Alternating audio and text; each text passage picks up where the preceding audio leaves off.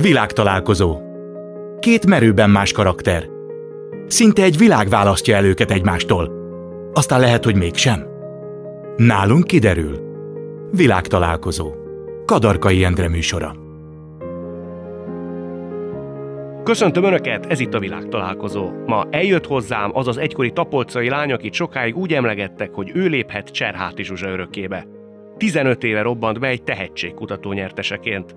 Másik vendégem pedig a tehetségeket is mentoráló fizikus, akit Európa 10 legsikeresebb vállalkozójaként jegyeznek. Sikerekről, pénzről, de mélypontokról is beszélgetünk, kendőzetlenül. Mai vendégpárosunk Tóth Vera és Bolyár Gábor. Mindenek előtt szerintem definiáljuk a tehetség fogalmát. Mi a tehetség? Hát nekem nagyon tetszett erről, amit nem is tudom, kitől származik ez a mondás, hogy mi a különbség a zseni és a tehetség között. A zseni az, akinek azzal kell, azt kell csinálnia, amihez zsenie van. A tehetség azt csinál, amit akar. Önnek mihez volt zsenie? Zsenim semmihez.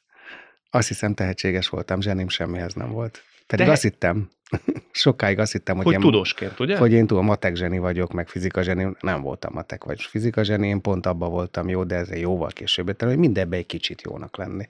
Ezt lehet tehetségnek is hívni. a szomorú felismerés, amikor az ember valamit nagyon szeretne, és egyszerűen rádöbben arra, hogy azért valami mikromnyi akár, de hiányzik? Azt hiszem, van egy jó tulajdonságom, hogy a, a kudarcot tűröm, sőt, meg tudom magyarázni nekem, hogy ez miért lett nekem nagyon jó.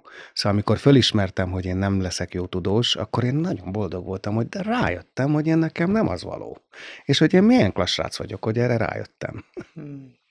Ugyanilyen volt, amikor a cég vezetéséről mondtam. Hát akkor is büszke voltam, hogy én rájöttem, hogy ebben a méretben nem én vagyok a gyerek, akinek ezt a céget vezetni kéne. Ez kezdetektől így volt, vagy ehhez kell azért valami fajta rutin vagy bölcsesség? Hát nem tudom, ez valószínűleg belülről jött, vala, lehet, nem tudom honnan jött, de tényleg kezdetektől így volt, hogy olyan méretű önbizalmam volt, hogy minden kudarcol el tudtam magamnak magyarázni, hogy ez nekem miért jöhet ró, rohadt jó. Te ma már, Vera, úgy látod, Jó. hogy kellettek a kudarcok?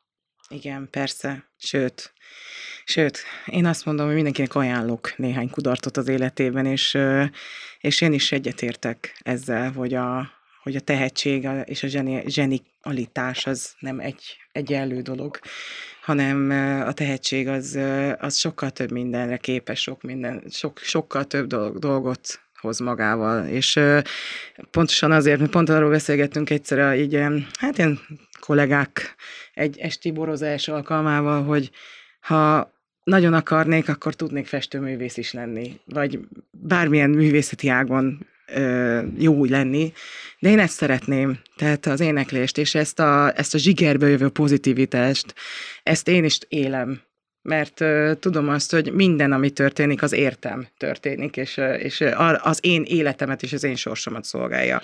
De mondjuk az Minden éneklés, kudarcom. vagy a zene, az milyen hozzáadott értékkel bír, mondjuk a festészethez képest számodra? Minden, mindenben más. Tehát a kettő együtt meg zseni. Mármint úgy értve, hogy csodálatos. Tehát ö, ö, szerintem mindig más érzékszervet mozgat meg, vagy más érzék, érzékünkre, vagy érzésünkre van hatással. A művészetek ezért gyönyörűek, mert az emberből olyan dolgokat hoznak ki, amiket, amikre nem is biztos, hogy, hogy művészetek nélkül rájönne. Tehát ez ettől szép. Egy valamiről győzött engem most nagyon gyorsan megvera, hogy ezzel előbb tévedtem, amikor azt mondtam, hogy a tehetség azt sem akar. Én tehetségesnek tartom magam, de például művésznek pocsék lennék. Nem csak tudósnak, de művésznek is, mert, ez, mert ahhoz nulla képessége Akkor van. most másképp mondom, hanem a, ami- amikor, a, amikor a művész tehetség. De ha matematikus tehetség, vagy tudós tehetség, vagy, vagy bármilyen, bármilyen ágról beszélgetünk az életünkben, bármibe belekezdünk, abban vagyunk tehetségesek, annak van százféle verziója, és abban Tehát a tehetség biztos, hogy sokkal szélesebb már, körül. sokkal szélesebb körül, A zseni az valamiben Igen. van. Az, az, az valami, az nagyon, valamilyen nagyon-nagyon szűk területhez ért nagyon. Nyilván nagyon kell a tehetség, de szerintem legalább annyira kell a szülői háttér is. Ugye Gábor esetében jól tudom, hogy az ön édesapja elég erőltetett menetbe próbálta meg önnel azt, hogy öntől a számon kérni, hogy önnek nagyon-nagyon jónak kell lenni valamibe. Tehát ott nem Igen. volt fél munka. Igen, igen, ez nem vitás. Tehát azt, azt, azt belém plá, pá, plántálta, hogy nekem mindig be kell bizonyítanom, hogy én nagyon klassz vagyok. Ez nem békjózt a fiatalon? Nem, nem, nem, motivált, motivált. Például fizikailag gyenge voltam, ö, osztálytársaim rend- rendszeresen megvertek, és akkor erre apám azt csinálta, hogy vett egy nagy boxzsákot, boxkesztyűt, és tanított boxolni. és akkor behúztam egyet, utána akkor többet nem vertek meg. Szóval... Azért pont, a, pont ezeket ebből kovácsolt elő, e, e, előnyt a sok-sok kudarcból, nem? Igen, az apuka igen. is mindig azt tanította, hogy akkor veszünk egy boxzsákot, jól megütjük, és akkor olyan van, akkor meg az embernek Igen. védenie magát. Tehát soha nem késztetném a gyerekemet arra, hogy üssön meg egy másik gyereket, vagy üssön vissza. De, van, a- de, de azért, hogyha tényleg a helyzetet nézzük, vagy a, vagy a mindennapjainkat nézzük, vagy a valóságot nézzük, akkor sajnos van, amikor oda kell állni, és azt mondani, na akkor az én erőmet is meg kell, hogy mutassam ahhoz, hogy komolyan vegyetek. Nem? Tehát, hogy ez, Igen.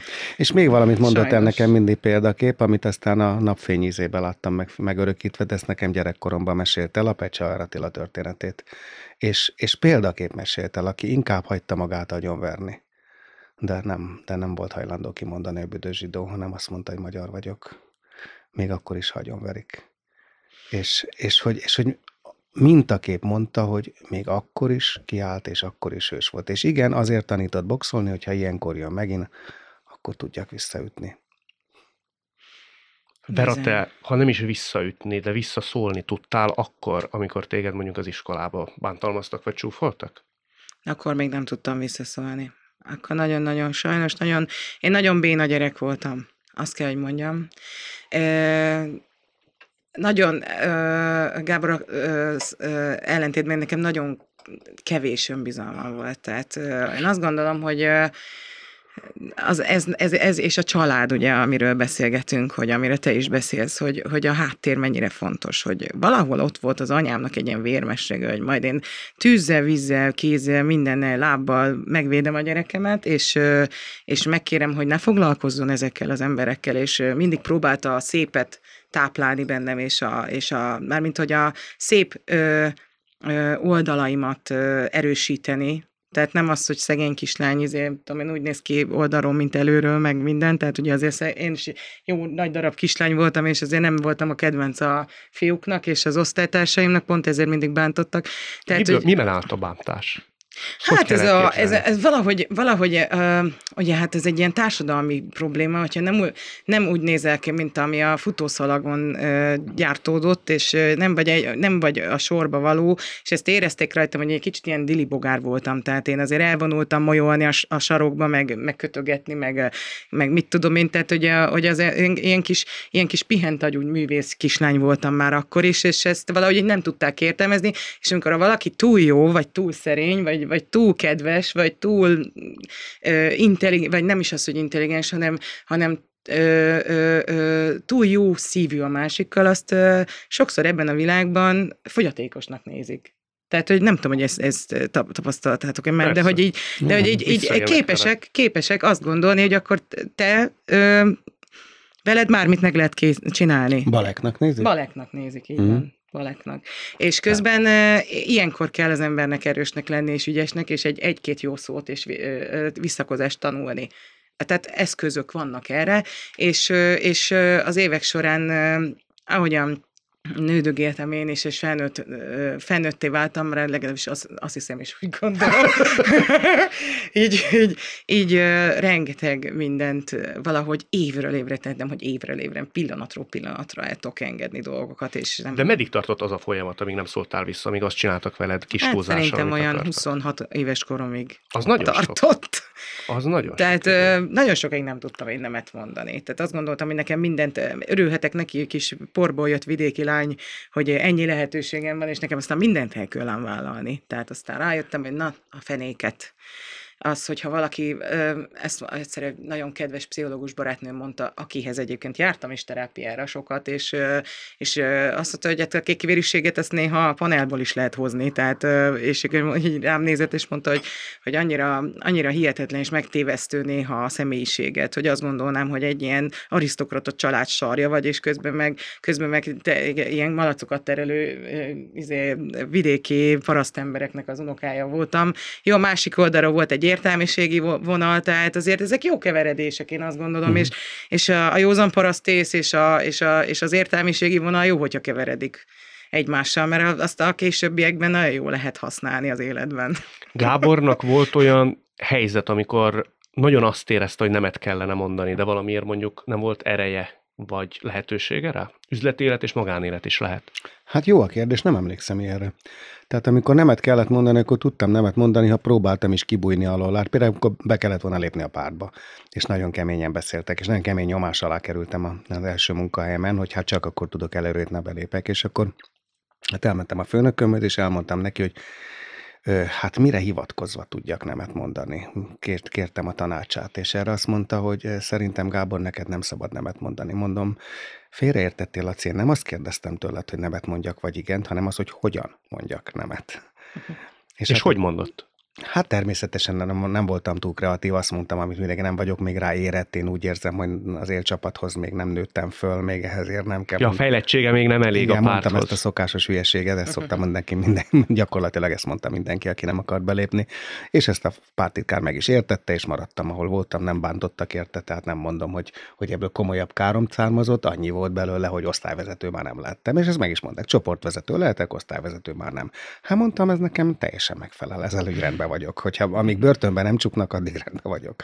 Nem akarom kellemetlen helyzetbe hozni, de az egyik nyilvános előadásában például elismerte azt, hogy amikor export lehetőséghez jutott a cég, akkor önöknek, egy minisztériumi tisztségviselőnek bizony vissza kellett osztani. Nem, nem az export lehet, fordít, bocsánat. Akkor megkaptunk egy megbízást, szó nem volt róla előtte, hogy ennek ára lesz. Amikor kifizették, akkor szólt, tehát ez az exporthoz semmi köze nem volt, mert utána mondom, hogy mi köze volt az exporthoz. Ez egy hazai megbízás volt. A minisztériumtól kaptuk, és, és utána szóltak, hogy hát ezt a 10%-ot vissza kell adni, ezt remélem tudod. Hát én nem tudtam róla, megmondom őszintén, nem volt bátorságom azt mondani, hogy nem. Valóban kinyírhattak volna utána, mert, mert mondhattam volna, hogy a pénztártól való távozás után, de hát szóval nem, meg nem volt bátorságom. De... Ez egy minisztériumi tisztségviselő igen, volt? Igen, de az, de az a bátorságom meg volt, hogy utána a következő megbízást nem vállaltam el. Azt mondtam, köszönöm szépen, ez volt az utolsó, ez a szabály, ez a szabály, nem tudtam, hogy ez a szabály. Itt a 10 százalék, de én több munkát nem kérnék akkor a minisztériumtól, és ezért, ezért kezdtünk exportálni. Ja, ezért kezdtek exportálni? Ezért kezd, mert hogy ott nem kell visszaadni. A minisztérium nem kellett az export, az Isten ments, csak ártottak volna.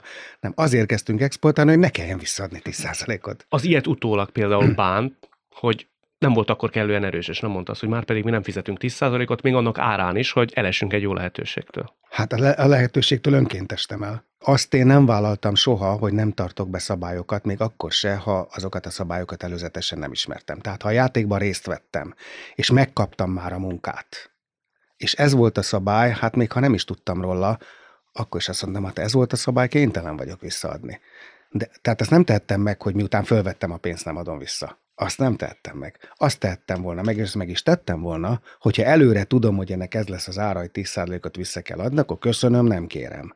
De amikor én már elvittem a pénzt, és akkor szólnak, hát erre hivatkozni, hogy bocs, miért nem szóltatok előbb, ezt még erkölcstelemnek éreztem volna. Megmondom őszintén, ezt még erkölcstelemnek éreztem volna. Ak- akkor már inkább visszaadom. Ha már egyszer megkaptam, nem tudok mit csinálni. A moralitásnak mindig felül kell írni a haszonszerzést? Hát persze. Ezt nem, nem, nem is értem a kérdést. Nem szóval, minden vállalkozó vágja ezt persze rá rögtön, hát persze. Meg, megfordítanám a kérdést. A moralitás segíti a haszonszerzést. Tehát annak is számta, és ezt tanítom a gyerekeknek is, hogy betartani az etikai normákat hosszú távon sokkal jobb üzlet, mint amennyit rövid távon el lehet érni azzal, hogy nem tartom be az etikai normákat. És erre számtalan példám van a Graphisoft történetéből. Hogy hol érte meg látszólagos veszteség árán is betartani a normákat a moralitás normáit. Ez itt továbbra is a világtalálkozó Tóth Verával és Bolyár Gáborral.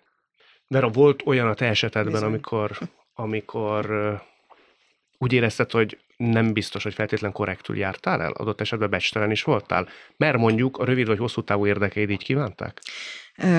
Én azért kisebben nyomom. Tehát, tehát ö, ö, nálam azért, ö, tehát mindenben nagy felelősség van, mert nekem a népszerűség miatt van nagy, felelősség, hogy mit mondok ki a számmal, és mit csinálok a szakmámban, és ezzel gyakorlatilag a saját karrieremet egy darab rossz döntéssel el tudnám vágni szerintem keresztbe. Tehát nekem ez, nekem ez mindig egy nagyon fontos kérdés volt, hogy, hogy mindenkivel korrektül járjak el, és, és ezt most nem önfényezés, és tényleg semmi ilyesmi, csak visszaigazolások is jöttek, hogy mit tudom, Piramisnak a régi tagjai, most nem a Somlajosról beszélgettünk, hanem a, annál még jobban állapotban lévő tagjai jöttek oda, Pinyó bácsi, meg a Jan, Jani bácsi, hogy halljuk, hogy, hogy, hogy te azért nagyon korrektül jársz el a zenekaraiddal, nagyon jó a megrendelőiddel, és olyan ritka az ti szakmád, vagy a mi szakmánkban az, hogy valaki mindig odafigyel mindenkire. Tehát nálam én azt érzem, hogy arra külön, tehát hogy azt, azt gondolni, hogy arra nem szabad energiát fektetni, hogy mindenki így túl jól érezze magát körülöttem, az nem igaz. Tehát én nekem van három szabályom. Nekem van ez a játék, a fegyelem és a szeretet, ami, ami alapján én működöm. Sajnos én véresen őszinte vagyok. És az baj néha? Tehát az nem, nem, nem. Rájöttem, hogy nem. Nem, az az, az igazság. Hát meg lehet bántani hogy... embereket, nem? Hmm. Azt, hogy hogy, hogy bántod meg, az nagyon fontos, a stílus. És volt régen Szerintem. olyan, hogy úgy érezted, hogy most ez lehet, hogy nagyon mélyre ment? Igen. Volt olyan, persze. Ez az a korszak volt, amiről úgy írsz a könyvedbe, hogy elviselhetetlen hárpiaként viselkedtél? Igen. Val volt olyan is. Ez mikor volt? Szerintem ez olyan két, hát olyan kilenc éve lehetett körülbelül, kilenc és tíz, kilenc vagy tíz éve, tehát akkor tényleg azt mondtam, hogy a, ugye jöttem egy vidéki kisvárosból, ami, ami tényleg a, nem, egy, nem a lehetőségek Tapolca. tárháza volt, igen, Tapolca, ami Hú, most már egyébként szép, egy gyönyörű hely, igen. Arra is rájöttem az életem során, hogy néha szakaszonként így meg kell állni, és, és összegezni, hogy, hogy most eddig mi történt, feldolgozni az eseményeket, akár pénzügyi szinten, akár érzelmi szinten, mindenhogyan, hogy ebből mit csináltunk, mit hoztunk össze, mit kellene változtatni, és elvarni a szálakat, és menni tovább. Tehát az, hogy azt csináltam, hogy mindent hagytam a gardróba egy beszórva, aztán majd lesz azzal a sok izével valami, és akkor négy évvel a Megasztár nyerés után, ezt körülbelül mondom, ilyen tíz éve lehetett, egy kicsit összeomlottam, és akkor már az idegrendszerem sem bírta azt, hogy már egy, már egy hajszálam görbült arra ideges lettem, és akkor meg kellett tenni, és megkérdezni magamtól, hogy na mi a franc van. Tehát ja, és akkor ennek a környezeted itta meg a levét? Így van, persze. Hát mindig Sok a... embertől kellett bocsánatot kérni utólag? Igen. Rengetegtől. Rengetegtől? Rengetegtől kellett. De mondj egy példát, ami még úgy kvázi ránk tartozik, hogy milyes hmm. fajta ilyen álmokfutást idézőjelbe téve vittél végig. Hát, fú, ez, fú, ezekre nagyon nehéz visszagondolni, mert igazából csak ez, a, ez az úgy rángatsz embereket magad körül, ahogy úgy gondolod és akarod, ez az alapkérdés volt, és, és, és azt gondolt, hogy mindenki a te alatvalód, és mindenki, mindenki azért, mert te most ki vagy borulva, ezért neked mindenkinek ugrálni kell, és egyéb ilyen történetek, de most így most, most konkrétumokat nem tudok mondani neked. Szerintem inkább ilyen helyzetek voltak, amik, amik miatt úgy tűnhettem. Itt például most volt egy ilyen, hogy a, mentem a Millenáris Parkba egy valamilyen rendezvény volt, és, és futott utána, úgy nézett ki, mint a cigányasszony, amikor előre fut, és, vagy a cigány ember előre fut, és a férje fut utána, hogy asszony! és, és ment előre a menedzserem, meg úgy, úgy völtöztem utána, te szemetláda, nem tudom micsoda, és ezt végignézte nem tudom hány ember, és utána arra, hát nem tudom hány emberre is rászóltam, hogy ne nézzél, mert szét, szétváglak, tehát hogy volt ilyen alpári viselkedésem, és, és annyira távol áll tőlem egyébként. Tehát, hogy, hogy minden ilyen megnyilvánulás, és rájöttem arra, hogy az embernek sokkal-sokkal többet kell saját magával foglalkozni ahhoz, hogy e, ilyeneket ne csináljon meg az életében. Szólt valaki, hogy ezt fejezd be, vagy te magad jöttél rá? Hogy én magam jöttem magad rá. Jöttél rá. Én másképp bántottam meg embereket, de egy kicsit messzebbről sokat bántottam meg, akiket nem szólt volna, de munkatársakra gondolok elsősorban, de másképp. Tehát én, a, én rólam magamról akkor derült ki, hogy én tulajdonképpen vállalkozó típus vagyok, amikor, amikor azt éreztem az első munkahelyemen ö, legnagyobb sikeremnek, hogy láttam, hogy egy másik osztályon van egy nagyon tehetséges programozó, aki nem kap olyan munkát, amivel a tehetségének megfelelő. Tehát egyszer unatkozik, mert a rábízott munkát nagyon hamar elvégzés utána nincs, nincs dolga. És ez rettenetesen zavart, hogy itt van egy kihasználatlan tehetség. És akkor el tudtam intézni, hogy átjön az én osztályomra, és nálam kapott olyan munkát, hogy a tehetsége kijött. Tehát nekem végig, és akkor kezdtem el álmodozni arról, hogy saját cégem legyen. Tehát itt jöttem arra rá, hogy, hogy én nekem tulajdonképpen nem az való, hogy én, én mit csinálok, hanem hogy mit hozok ki másokból és megtalálni a tehetségeket, és azokból kihozni a teljesítményt. Szerintem ez a főnöki, ez a, ez a legfontosabb főnöki tulajdonság. Megtalálni és kihozni. Azonosítani és kihozni. Na most ebben Ebben általában jó voltam, de volt, amikor hibákat követtem el. Tehát a hiúságomat nem mindig tudtam legyőzni. Tehát én arra próbáltam ösztönözni a munkatársaimat, hogy azt bizonyítsák be, hogy a saját területükön jobbak nálam. És olyanokat, és olyanokat is próbáltam keresni, akik tényleg jobbak voltak nálam. De ha valahol találtam elég jó, de azon a kis részterületen véletlenül én is elég jó voltam, akkor nem voltam elég ügyes ahhoz, hogy ezt véka alá rejtsem. És ezzel nagyon meg tudtam bántani. Tehát egy ilyen példám volt például egy a gazdaság, első gazdasági igazgatónkkal. Fölvettünk egy profi közgazdászt, aki kellett, és tulajdonképpen nélküle rosszabbul álltunk volna, mert, mert ismerte azt a nyelvet, amit én nem ismertem, de ha azt kérdeztem meg tőle, hogy mennyi lesz az évvégi várható profit, hát azt én bizony jobban tudtam. És ezt nem tudtam előtte elrejteni, ugye jobban tudom. És amikor mindig kiderült, hogy egy ilyen, egy ilyen előzetes becslésben, vagy ilyen durva ránézésre én jobban érzem, akkor megalázva érezte magát. Hogy ezt neki kellett volna jobban tudni, és be is nyújtotta a, a felmondását, és azt mondta, hogy Gábor, én elmegyek egy olyan céghez, ahol a főnöknek kevesebb érzéke van ahhoz, amit nekem kéne tudni. Úgyhogy, és... De lehet, hogy még fennhéjázó is volt? Ki? Én? Ön? Ö, Hát a hiúságomat nem tudtam legyőzni, és, és én büszke voltam arra, hogy hát ezt még, a, még az erre kinevezett profinál is jobban tudom, pedig nem szabadott volna büszkének lenni rám, hogy a felnéjázó szó nem biztos, hogy, hogy jó, de, de villogtam vele, uh-huh. hogy mhm. hű, hát tehát ig- igyekeztem megmutatni, hogy na látod, nekem van igazam, ugye, hogy én vagyok a klassz, én nekem. Tehát a saját igazam bebizonyítását, a hangos bebizonyítását, ezt nagyon jól fogalmazta meg ő is. Azt mondta, hogy ha nincs igazad, és azt mondod ilyen hangosan, azt elviselem. De hogy még igazad is van, azt mondod ilyen hangos, hát azt nem szabad. Akkor lehet, ig- is volt a hívságával egy kis problémája, nem? Ha igazad van, azt sokkal szerényebben kell mondani, ha tudod. De nem igazad. várta azt tőle, hogy dicsérje meg magát? Tehát, nem, hogy, hát hogy, nem, hogy, hogy, nem, én csak... Hogy, ez a, hogy azért lehet, nem ez a területem, de azért egy szakember mondja é, már hát azt, hogy jó vagyok. Igen, tehát, igen, hogy ez igen, olyan jól esett volna, ahelyett, hogy azt mondja, hogy kilépek. Persze. Tehát hát, az se voltám jó dolog, szerintem, hogy ő kilépett. A másik ilyen szakma volt, ami, akik nem, nem viselnek el engem, az ma is így van, az ügyvédek. az, volt egy ilyen ügyvédünk, azt mondta, Gábor, neked nem kell ügyvéd, ne haragudj. Tehát amikor a jogi kérdésekben, igaz, hogy nem tudnék érvelni rendesen, de a jogi kérdésekben de érvelni tudnék rendesen. Azt mondta, hogy nem tudta legyőzni a hiúságát. Ön egy nagyon hiú ember? Nagyon-nagyon hiú ember vagyok. Nagyon-nagyon hiú ember vagyok. Ez egy komoly hibám, de úgy érzem, hogy ez egy olyan hiba, ami vállalkozóknak jó. Tehát Ez miben nyert teret önnél? Hogy mindig be akartam bizonyítani, hogy én milyen klassz vagyok, és a világ engem ismerjen el, hogy én milyen klassz vagyok. Valószínűleg apámtól örököltem, ő is nagyon hiú ember volt, és ezt valahogy átvettem tőle. Anyám messze nem volt ilyen hiú. De apám nagyon hiú ember volt, és ezt átvettem tőle. És úgy érzem, egy vállalkozónál ez a legjobb hajtóerő. Úgy érzem, egy politikusnál is jó hajtóerő, pedig ezt negatív tulajdonságként akart, szokták tekinteni, de elnézést, de mi legyen a motivációja egy politikusnak, ha nem az, hogy ő bebizonyítsa, hogy milyen klasszat csinál mondjuk az országnak. De, de hát ennél csak rosszabb motivációk létezhetnek. A pénz azért csinálja, vagy, vagy a hatalomvágy azért csinálja, hogyha hiúságból csinálja, hogy büszke, le, büszke akar lenni arra, amit ő csinált, hát ez a legszebb motiváció. Volt egy olyan pillanat az ön életébe, pláne, hogyha ez volt a hajtóerő, hogy amikor úgy hátradőlt, vagy elfogadta azt, úgy saját maga előtt, hogy megcsináltam. Hogyne. Amikor... Ez melyik volt? Sok. Sok? sok, sok. Hát ajaj, hát többet el tudnék mondani. Mondjuk kiemelnék hármat a Graphisoft történetéből, ami, ami, ami olyan volt, hogy akkor, olyan, akkor úgy hátradőltem.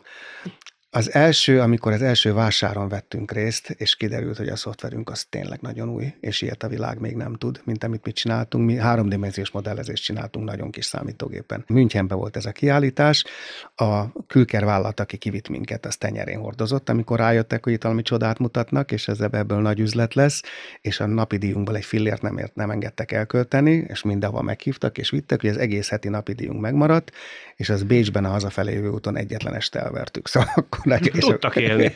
És akkor hazamentem, és a feleségem is. Hát, hogy itt hozzánk képest itten, mit tudom én, akkor leggazdagabb embernek Rubik Ernő számított talán Magyarországon. Olyan leggazdagabb embernek, akit el is ismerik, és nem irigylik tőle. És akkor bennem az volt, hogy na, ilyen szeretnék én is lenni. És azért bíztam benne, hogy többet fogunk keresni a graphisoft mint Rubik Ernő, többet is kerestünk. Egyébként nagyon jó barátom, és nagyon tisztelem. Üzletembernek én voltam jobb, és hát feltalálónak ő. Na most ez volt az első ilyen alkalom. Akkor volt egy másik csodálatos alkalom, amikor, amikor megláttuk, hogy fölépült az a ház, amit a mi szoftverünkkel terveztek. Tehát, hogy alkottunk valamit, amit a világhoz hozzáadtunk valamit. Ez egy óriási élmény volt. Nyaralni mentünk Olaszországon keresztül Franciaország felé, és, és, és Genova fölött az autópályán mentünk el kocsival, és megláttam Genova közepén azt a házat, többen. Addig én csak képeken láttam, reklámképeken, hogy a szoftverünkkel csináltak, nem tudtam, hogy nem tudtam, hogy ez föl is épült. És ez egy olyan érzés volt, hogy fölépült. Tehát ezt hát mi csináltuk. biztos csodálatos lehetett. És akkor a harmadik ilyen nagy érzés, amikor a tőzsdére bevezettük a céget, hogy hát teremtettünk egy értéket, amit a világ értékel, a frankfurti tőzsdére. Az elért értékelés az a négyszerese volt annak, mint amit legjobb álmunkban reméltünk. Még egyet mondja meg ezzel kapcsolatban. Az édesapja, aki ilyen komoly teljesítmény követelést támasztott önnel szemben, azt a fajta elismerést, amire egy fiú vágyik, azt megadta önnek? Hát a halála után ezt most nehéz kritizálni, de azt kell mondanom, hogy nem. Ő, ő annyira hiú volt, hogy annak nem örült volna, hogyha én többet érek el, mint ő. Azt hiszem. Nem tudom, lehet, lehet, hogy igazságtalanul bántom most már azért, mikor halt meg 2000-ben, hát 17 évvel utána, de emlékszem, hogy, hogy Szóval nem. Még a könny is elfutotta most egy kicsit a szemét. Hát az gyakran. Igen? de hát ez egy gyengém. Elérzékenyül és sajlamos vagyok elnézést. Lehet, hogy a korral jár, de... Hát, szóval a teremben mindenki. Így van. Szóval, szóval emlékszem rá, például állandóan szemrányás tett, hogy nem tettem le doktorátust, mert ő mindig hajtott engem a tudományos karrier felé. Mm. És a, egy példát még mondanék rá, mm.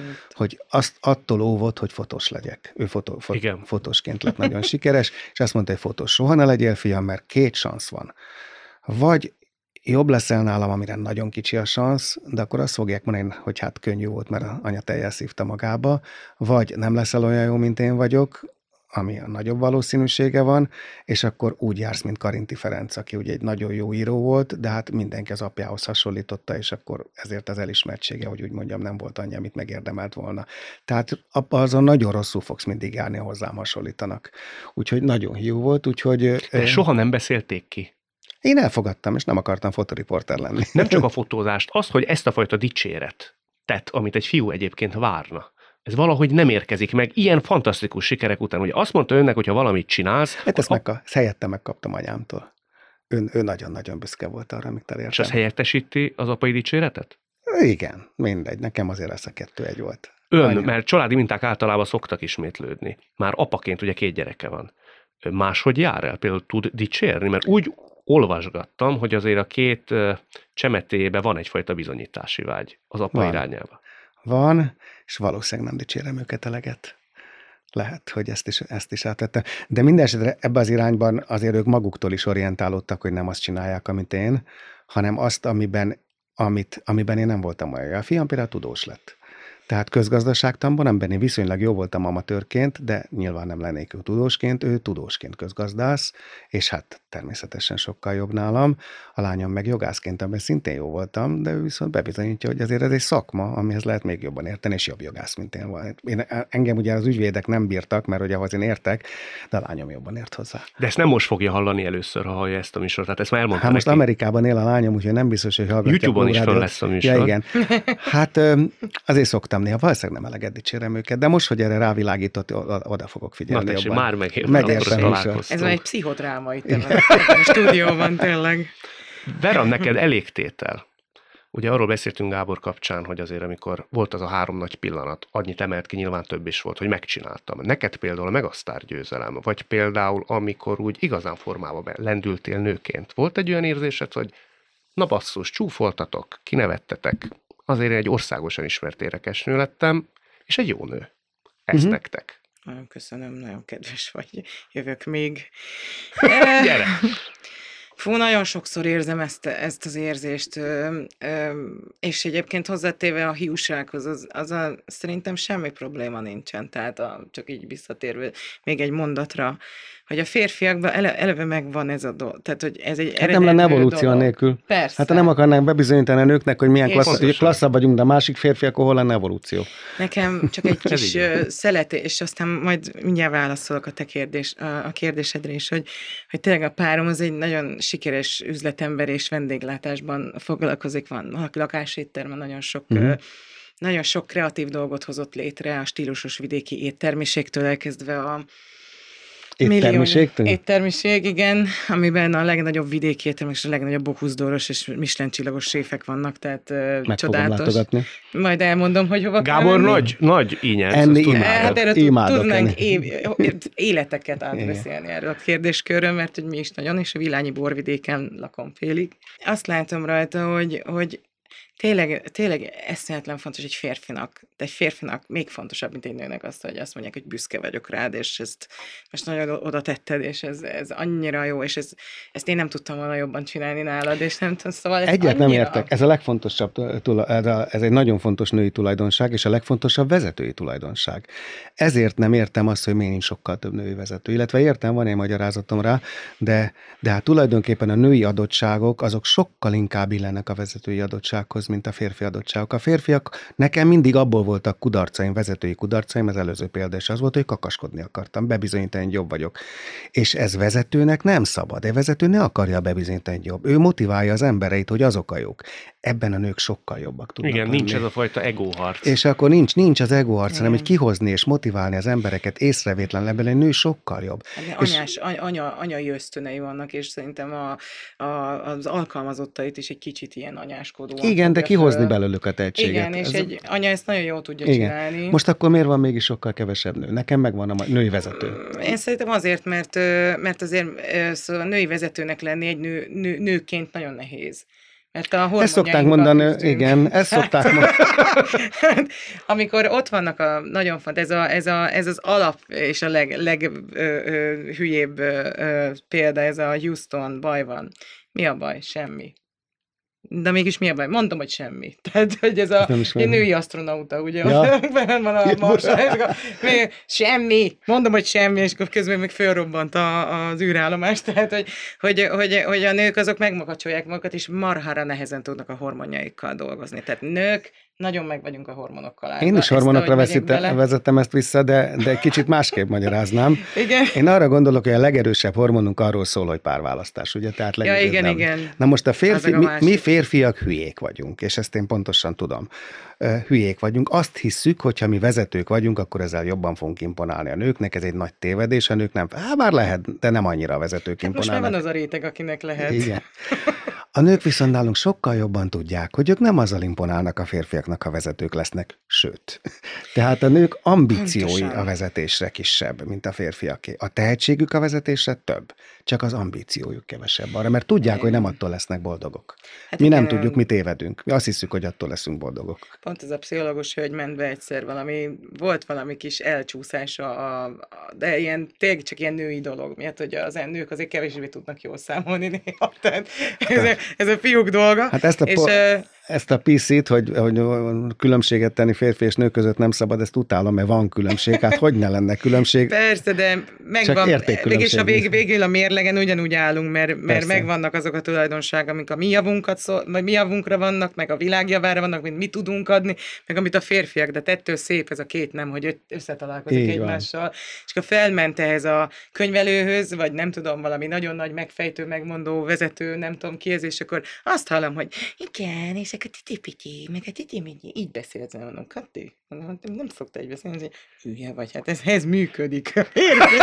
Ez működik. Hát így ezért kaptam meg azt, hogy nem, áthúzták, hogy negatívan le lett. Na, de ezt, azért a sztereotípiákat se szabad komolyan Persze, venni. Tehát például ők nem, nem jók matematika, hogy ne lennének jók. Hát nem, egyébként ezzel én is elnézést kérek vannak. azoktól a nőtársaimtól, akik meg viszont nagyon értik ezt. Hát mondjuk a matematika az nagyon közel a sakk, és mondjuk hát Polgár Juditról azt mondani, hogy nem jó matematikában. Na bizony, bizony, lenne. igen. Vagy tehát, Vagy nálunk is, nálunk fantasztikus előadók vannak azért mostani egyetememben, női előadók, istenék vannak, és hát akkor természettudós Igen. nőkről beszélünk. Szóval a sztereotípiák, aznál különbség van, csak a sztereotípiákat nem szabad azt ab- abszolutizálni. Igen, akkor lehet, hogy hozzáteszem inkább azt, hogy ezekhez a művészlelkű Igen, ezt tegyük hozzá nőkhöz, mindig. igen, igen, tehát hogy a, akik egy kicsit ilyen szelebúrdiak, és akkor az, mégis ezt a te kérdésedre, az, hogy, a, az, hogy az elégtételek érzése. Én megmondom, miben gyengébbek a nők. Na.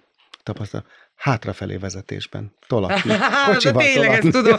Hiába van ott a, a kocsimban, a, a, a, látom a tévén, hogy mit kell csinálni, és még mutatja is, hogy merre kéne tudni, nem arra. Azt hiszem, hogy az agyban valahogy az a, hogy az a többszöri áttétel a tekerésnek, hogy Pedig mikor nem kéne kell tekergetni, tekerni. mert elég, ha csak az ember fogja 10 Meg de óra korrigálni, korrigálni kell, hogy egy picit elcsúszik. De merre jól vezet, úgy tudom, ugye? Én, én, én egy kicsit igen, egy kicsit ilyen... Hátrafelé is? Sportosan, hátrafelé is. Na tessék, akkor egy Vakmerő, kivétel. de nem agyatlanul, tehát nagyon, nagyon figyelek. Szóval ott vágtam a szabad, hogy az elégtétel megjött. Igen, hát ö, ö, sosem ez a, ez a ez a, ez a tenyér morzsogatós izé volt, hogy na, na, mit szólsz hozzá, na, megmutattam, tehát, hogy ez mert például ez abszolút nem volt bennem, hanem, hanem, hanem én, én boldog vagyok attól, hogy nekem ezek sikerülnek. Máshogy kérdezem, azokkal, akik egykoron csúfoltak, vagy bántottak, azokkal találkoztál te azóta? Volt olyan, volt olyan. És, és volt olyan a szakmámban is, aki, aki kollega, aki borzasztóan eszméletlen ultra szexin nézett ki 16 évvel ezelőtt, nagyon meghízott, és akkor el, elküldött a, de akkor elküldött a, a, a vér másik oldalára. Már úgy, hogy Hogy- te bepróbálkoztál azt? Jól értem? Nem, nem, hanem valami elterjedt a szakmával, Ja, mindegy ilyen kis cicaharc volt biztos, elterjedt a szakmával, és azért hozzám így meglibbentette a hát, és ezt megértem, hogy úgyse tudsz lefogyni. Soha.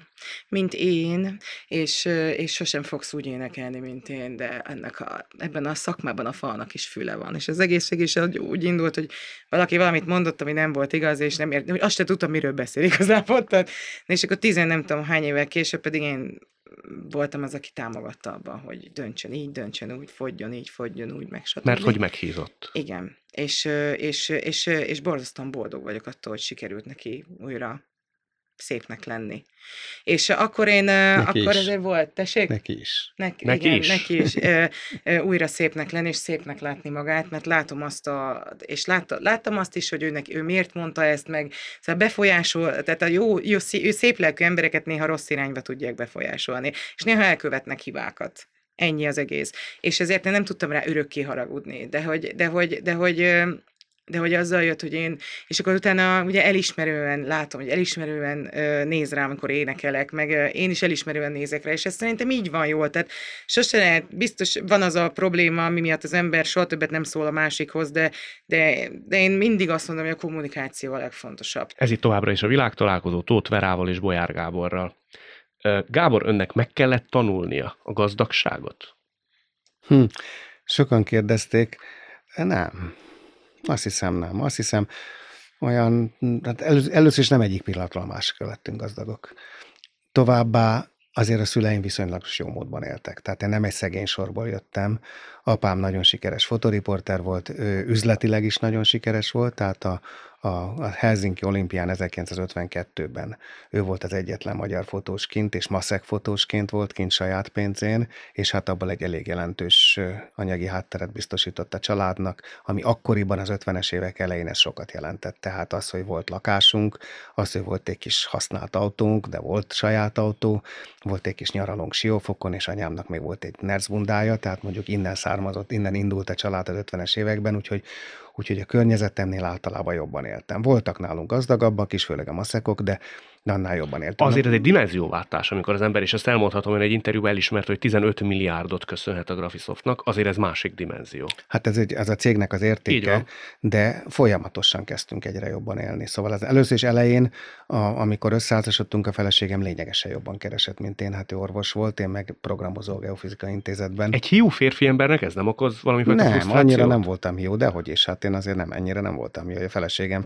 sikereire büszke voltam, és az, hogy ő az, hogy, a, az, hogy anyagi hátteret tudott biztosítani, ez a Graphisofthoz is hozzájárult. Tehát én el tudtam vállalni ezt a kockázatot. Szavát ne feledje, az igaz, hogy az induló tőkét azt úgy szerezte meg, hogy a feleségének az ékszereit zálogba adta? Ez igaz, a sztori igaz, a sajtó imádja, de ennek, ennek nem az volt a, ebben nem az volt a fő poén, hogy, a, hogy pénzt kaptunk az ékszereken, ezzel tudtam a kollégámnak bizonyítani, hogy mennyire, mennyire bízom a sikerbe, tehát ennek inkább szimbolikus jelentése volt. Annak sokkal több tényleges anyagi jelentősége volt, én megengedhettem magamnak, hogy én nem keresek semmit, mert az övéből mi meg tudtunk élni. Ezt a kollégáim nem annyira tudták megengedni maguknak. Tehát azért mondom, tehát viszonylag jól éltünk, és amikor elkezdtünk a Graphisoftnál jól keresni, hát akkor fokozatosan ment. Hát lett a keleti kocsiból nyugati kocsi, lettek a gumicsónakból lett egy motorcsónak, De aztán volt a, olyan korszak, hogy kvázi így két kézzel szórta? Nem, két kézzel nem. soha nem szórtam, a pazarlást mindig gyűlöltem, és ezt, ezt, ezt azt hiszem, ez természetes is. Egy jó üzletembernek belülről kell jönni genetikusan a pazarlás gyűlölete, mert ha ez nem lenne belül egy, egy ösztönös írtózás a pazarlástól, akkor nem lenne jó az üzletbe. Tehát ez, ez átmegy a, a privát életbe, és a minőséget megfizetem, szeretek jól élni, de a pazarlást, az öncélú csillogást gyűlölöm.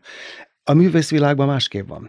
A művészvilágban úgy van, hogy bizonyos művészek, mondjuk egy Zsá, Gábor Zsazsa vagy ilyenek, azoknak a csillogása szakmájuk része. Például Bill Gates az nagyon sokáig, a cége már nagyon-nagyon sikeres volt, és ő még mindig turista osztályon járt a repülőn, mert a különbséget azt mondta, hogy aránytalan különbség nem fizetem ki. Na most aztán, amikor rájött arra, vagy megmondták neki a marketingesei, hogy a cég imázsához hozzátartozik, hogy ő milyen szinten él, és a cég imázsával nem fér össze az, hogy, hogy ő turista osztályon utazzon, akkortól magánrepülőgépen utazott. Tehát akkor, akkor egy azonnali váltás történik. Na most például én magánrepülőgépet, hát azt mondom, az egy olyan mértékű pazarlás, hogy tök mindegy, mennyi pénze van, azt nem tudnám elképzelni, hogy legyen. Tehát nem, életszínvonalba fokozatosan jutottunk, tehát nem kellett megtanulni.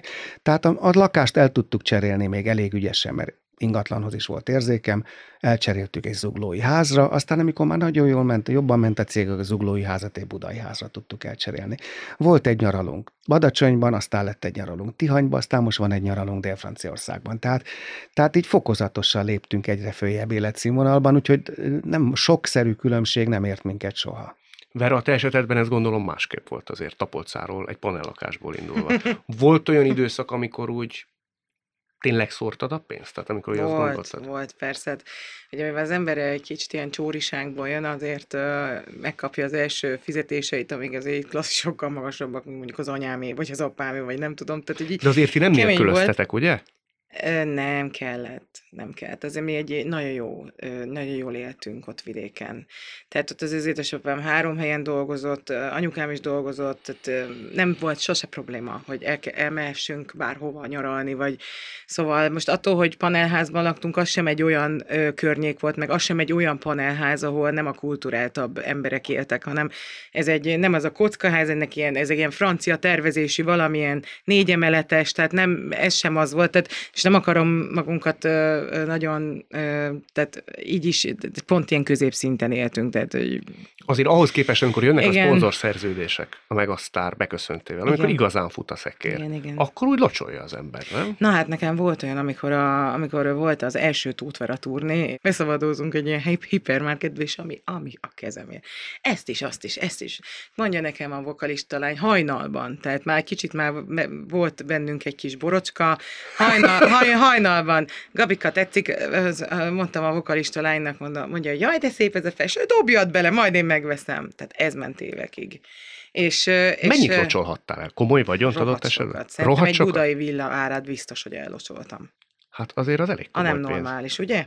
És most már bánom. Tehát, most de ezt mondom, ez a művész ízével kell de igaz, Igen, de igazából meg most meg annyira megtanultam a pénzt tisztelni és, és kezelni, hogy most már kezdek, tehát hogy nyilván én azért nem egy nagy vállalatot vezetek, és, és, és ilyen, hogy mondjam, hozzájutok hirtelen nagy dolgokhoz, meg azért, meg azért a szüleim se voltak olyan anyagi helyzetben, hogy meg tudták engedni, hogy a gyereküknek vegyenek valamit, tehát egy lakást, mind a két gyereknek legalább egy lakással indítsák el, de ezzel nincs is semmi gond szerintem. Hagy mondjak valamit a luxusról. Igen. Volt egyszer egy beszélgetésünk, miután már céget bevezettük a tőzsdére, és tényleg a tőzsdei bevezetéstől kezdve nincs olyan anyagi vágyam, amit ne tudnék teljesíteni. Aha. Tehát ott, ott, ott elértük azt. Több nincs, azóta sincs több. Na most akkor volt egy érdekes beszélgetésünk egy két amerikai üzletemberrel, akik barátaim voltak, ők is szoftveresek voltak, tehát ilyen cégük volt, szoftvercégük, és azok is már tőzsdén voltak, és ők is már teljesen jól álltak anyagilag. És arról beszélgettünk, hogy tulajdonképpen miért dolgozunk még tovább, amikor megvan már mindenünk, amit akartunk, és egyetértettünk, hogy számunkra a munka a szenvedély, tehát nem csak pénzkereset, Igen. hanem szenvedély, nem tudjuk abba adni. És, és az volt a témánk, hogy arról beszélgettünk, hogy tényleg van-e még más anyagi vágyunk, amit ne tudnánk már kielégíteni. És akkor abban maradtunk, hogy mondja meg mindegyikünk, hogy mi volt életünk legdrágább anyagi vágya. Hmm. És egyikünknek se az, hogy legyen egy még nagyobb háza, mert elég nagy házunk volt, minden nagyon-nagyon kell. Hogy még nagyobb nyaralója, hogy még nagyobb autója, vagy, vagy még nagyobb Rolls-Royce-ra, egyikünk se vágyott magárepülőre, egyikünk se vágyott százszobás kastélyra Skóciába, egyikünk se vágyott, tehát voltak olyan nagyon felső szintű fogyasztások, ami azt mondtuk, hogy erre nem. Na de akkor mi volt a legdrágább, amire vágytunk, és ki tudjuk már elégíteni? És ugyanaz volt mind a hármunknak, hogy a gyerekeinket gond nélkül el tudjuk küldeni a világ legdrágább Pályára egyetemére. Helyezni. Egyetemére, tehát az oktatásra költünk. És valóban, amikor a két gyermekem amerikai egyetemre járt, drága magánegyetemre, akkor az éves kiadásunk, megmondhatom mennyi volt, ez olyan 150 ezer dollár éves szinten. E, semmire nem költünk ennyit. Tehát se a mhm. lakásunkra, se a nyaralunkra, se az életünkre, nincs olyan tétel a családi költségvetésben, ami ezt a méretet elérni. És akkor gondoltam bele, úristen, tehát a gazdag hm. embereknek a legdrágább vágyuk a gyermekeik oktatása, Hát az oktatásban nagyon nagy pénznek kell lenni. Hát annak üzletnek kell lenni. Az nem létezik, hogy ne legyen üzlet. Ezért csináltam az egyetemet. Mert azt mondtam, hogy bebizonyítom, hogy az elit oktatásban van üzlet. Mert hát, hogyha erre vágynak a gazdag emberek, hát akkor abban üzlet van. És azt látom, hogy nem csak a gazdag emberek vágynak erre, hanem a közepes budgetú emberek is arra, arra költnek legszívesebben. Egy olyan entitásról tudok, amely nem szívesen költ az oktatásra.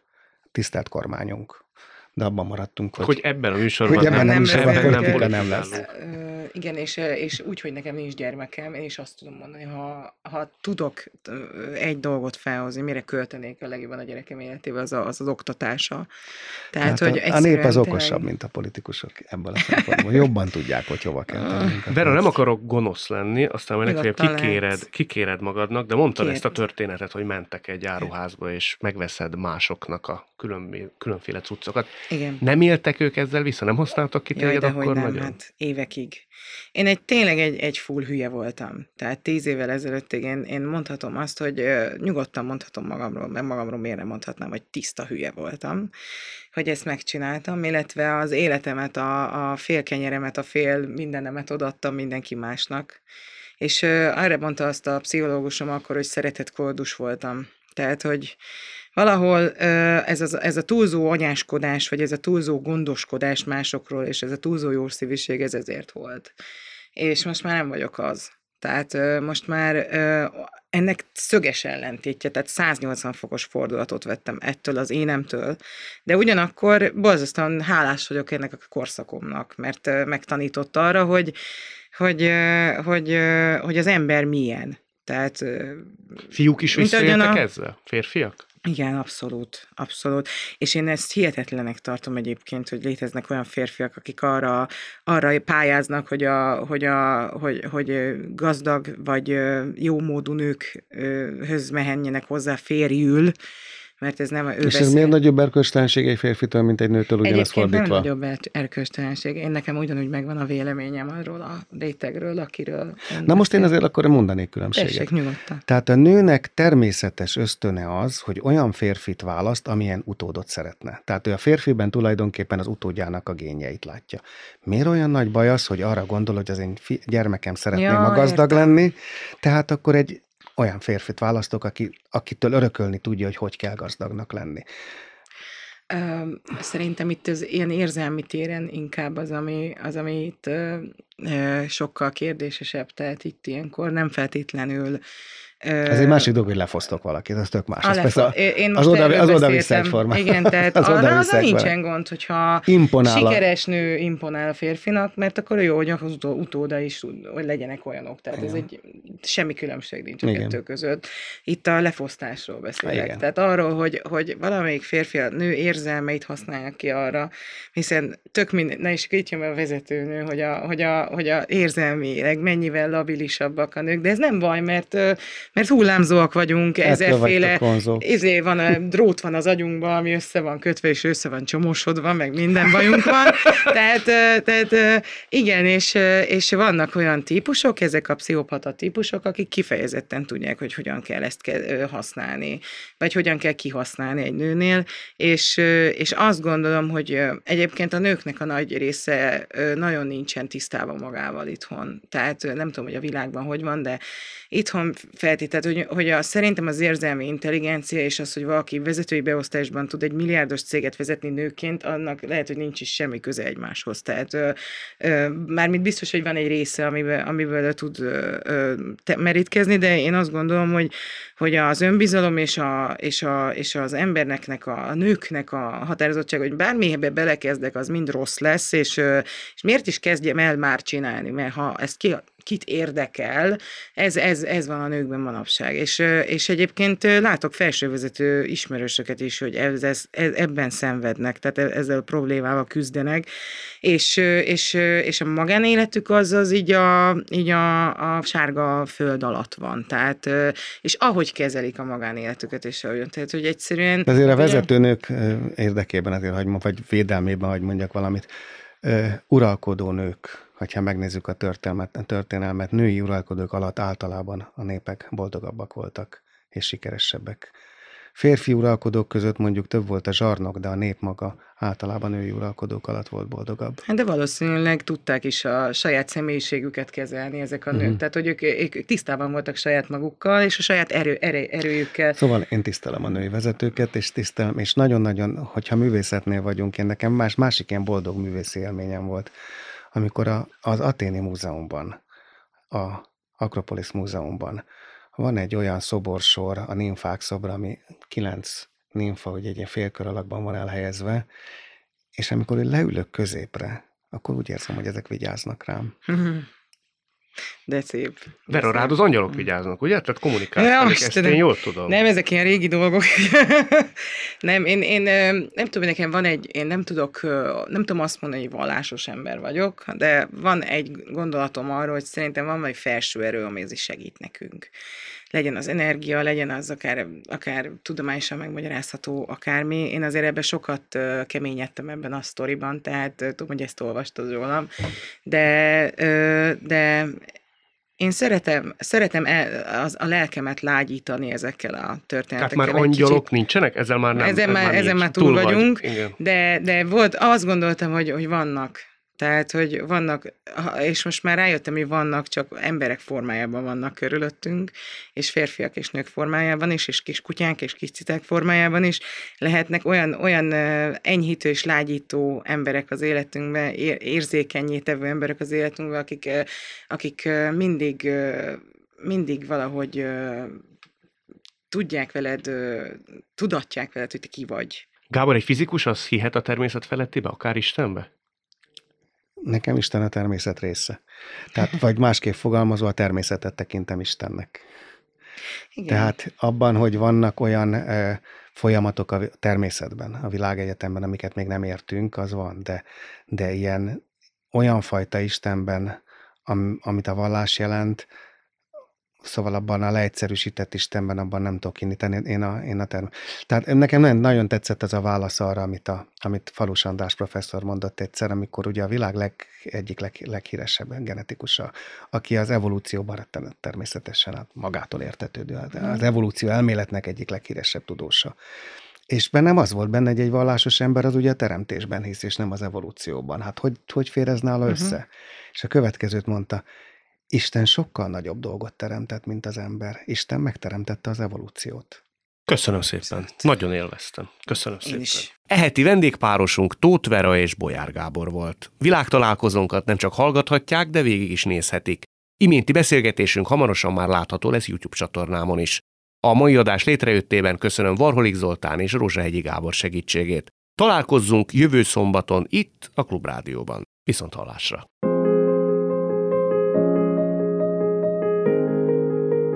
Jövő héten ugyanebben az időben két új világot, két új karaktert mutatunk be önöknek. Világtalálkozó. Kadarkai Endre műsora.